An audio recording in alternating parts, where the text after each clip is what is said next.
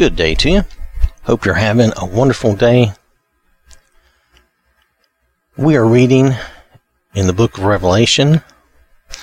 We're ready to read chapter 6. Last time we read chapter 5. Now, at the end of chapter 5, the Lamb, Jesus, was preparing to open the seals. And here in the uh, first of chapter 6, um, Christ is going to break open the seals one at a time. So we're just going to jump right in. I am reading from the Amplified Bible. This is Revelation chapter 6, verse 1. Then I saw as the Lamb, Christ, broke one of the seven seals of the scroll initiating the judgments, and I heard one of the four living creatures call out as with a voice of thunder, Come. I looked, and behold, a white horse of victory, whose rider carried a bow and a crown of victory was given to him, and he rode forth conquering and to conquer. Continuing on, on in verse 3 When he, the Lamb, broke the second seal, I heard the second living creature call out, Come! And another, a fiery red horse of bloodshed, came out, and its rider was empowered to take peace from the earth, so that men would slaughter one another, and a great sword of war and violent death was given to him. When he, the Lamb, broke open the third seal, I heard the living creature call out, I heard the third living creature, sorry. I heard the third living creature call out, Come! I looked, and behold, a black horse of famine, and the rider had in his hand a pair of scales, a balance, and I heard something like a voice in the midst of the four living creatures saying, A quart of wheat for a denarius, a day's wages, and three quarts of barley for a denarius, and do not damage the oil and, and the wine. When he, the Lamb, broke open the fourth seal, I heard the voice of the fourth living creature call out, Come. So I looked, and behold, an ashen, pale, greenish gray horse, like a corpse, representing death and pestilence. And its rider's name was Death, and Hades, the realm of the dead, was following with him. They were given authority and power over a fourth part of the earth, to kill with the sword, and with famine, and with plague, pestilence, disease, and by the wild beasts of the earth. When he, the Lamb, broke open the fifth seal, I saw underneath the altar the souls of those who had been slaughtered because of the word of God, and because of the testimony which they had maintained out of loyalty to Christ. They cried out in a loud voice, saying, O Lord, holy and true, how long now before you will sit in judgment and avenge our blood on those unregenerate ones who dwell on the earth? Then they were each given a white robe, and they were told to rest and wait quietly for a little while longer, until the number of their fellow servants and their brothers and sisters who were to be killed, even as they had been, would be completed. I looked when he, the Lamb, broke open the sixth seal, and there was a great earthquake, and the sun became black as sackcloth made of hair, and the whole moon became like blood and the stars of the sky fell to the earth like a fig tree shedding its late summer figs when shaken by a strong wind. The sky was split, separated from the land, and rolled up like a scroll, and every mountain and island were dislodged and moved out of their places. Then the kings of the earth, and the great men, and the military commanders, and the wealthy, and the strong, and everyone, whether slave or free, hid themselves in caves, in the caves, and among the rocks of the mountains. And they called to the mountains and the rocks, Fall on us and hide us from the face of him who sits on the throne, and from the righteous wrath and indig- indignation of the Lamb. For the great day of their wrath and vengeance and retribution has come. And who is able to face God and stand before the wrath of the Lamb? Now that is the entire chapter. And I read that through because I felt that's important to do, and I felt like the imagery here, there's not going to be a ton of things that I can elaborate on here. This is imagery of things that are to come when Jesus opens these seals, and these things are going to happen. Now, notice that the first seal, there is a white horse and a rider. You know, this is a white horse of victory and a rider carrying a bow and a crown, also of victory. And he rides forth to conquer. And then the second seal appears to be war. So that, you know, this fiery red horse comes out and and the rider is empowered to take peace from the earth so that men will make war. We've seen this kind of thing been happening, but I feel like these things are all going to happen like quick, like snap, snap, snap, snap, snap. These are not going to be things that drag out over centuries. So um, I could be wrong, but I'm just saying that's that's the feeling I get from this is that this is going to be snap, snap, snap. These things are going to happen fast. And uh, if we notice, there are a couple of things that definitely can be noticed here. One is uh, the third seal, which I guess um, they they label it here as famine saying, let's see, I heard something like a voice in the midst of the four living creatures. This sounds like this is something that God is saying from the throne. A quart of wheat for a denarius, a day's wages, and three quarts of barley for a denarius. And that, that would be speaking to the cost of food, like every day you would be working just to barely make enough to survive on. That's how it sounds to me. Um, and then do not damage the oil and wine. Oil and wine is more of a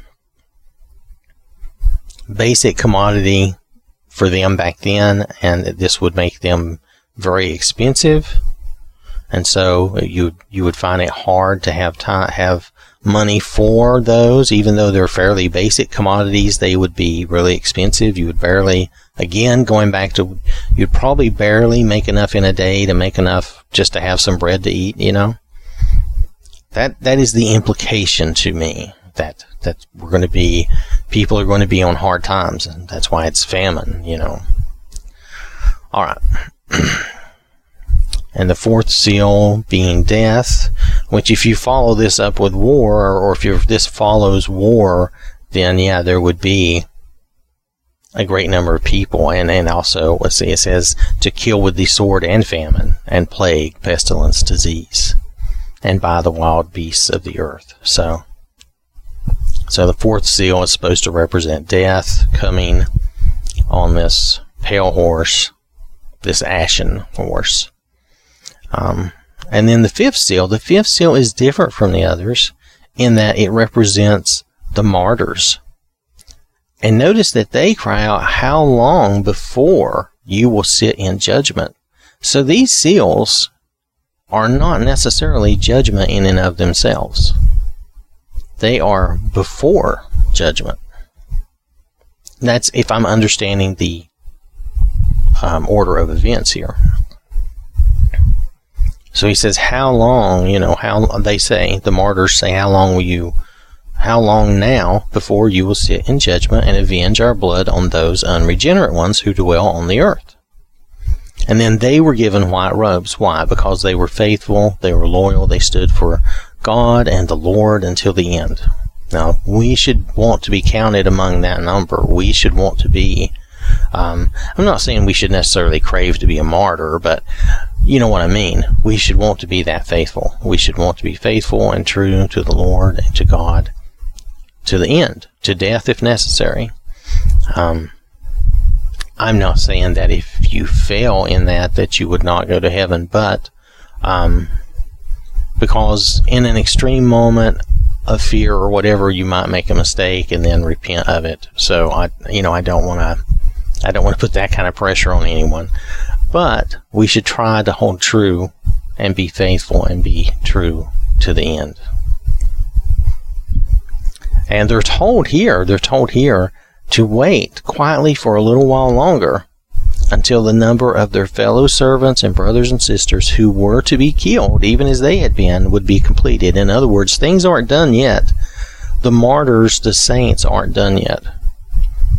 So at this point, there would still be saints on the earth and there would still be martyrs to come. Now, whether they're going to be new saints, I, I don't know. I'm not going to try to read into all of that and and say that I know something I don't. I do not. I just know that this implies that there would still be saints on the earth in some capacity, in some manner, who are, some of whom are going to be martyred still. And then the sixth seal. Now there's seven seals, so this is not the last seal, even though this is the end of the chapter. The sixth seal. Now they label it here in the Amplified Bible as terror because of what happens. There's a great earthquake. The sun becomes black. The moon becomes red like blood. Or it just says it becomes like blood. I'm assuming that means kind of red like blood, maybe a dark red. Um, and then everyone's going to hide in the mountains and in the caves. They're all going to try to take refuge in bunkers or caves or whatever they can because they know the day the day of judgment is upon them. this does not say that the Lord has returned yet, though. Now, I can't tell, and I'm just, I mean, to be straight with you. So far, I can't tell that the Lord has returned yet. So these things are happening, though. And, you know, if, if the Lord has returned yet, it hasn't said so so far. I'm going just on our reading so far. So I don't want to, you know, I don't want to get into speculation, but I'm just saying from what I'm reading right now, we we don't see that. So, but people are hiding and they are afraid of the wrath and judgment of the Lord and of God. So, so that is Revelation chapter 6. Again, all this imagery and all these things, I'm not good at understanding and knowing these and what I've I've looked up and read things and most of it seems speculative to me um, I think some of these things we have to read and try to try to take what we can out of them and apply to ourselves, but understand that we may not fully understand this until the end, until it's upon us. Um, and this is coming from a heavenly viewpoint. So these seals are being opened and these things are happening, you know, pretty quickly. But this is being seen from a heavenly viewpoint for for us, how will that look to us down here?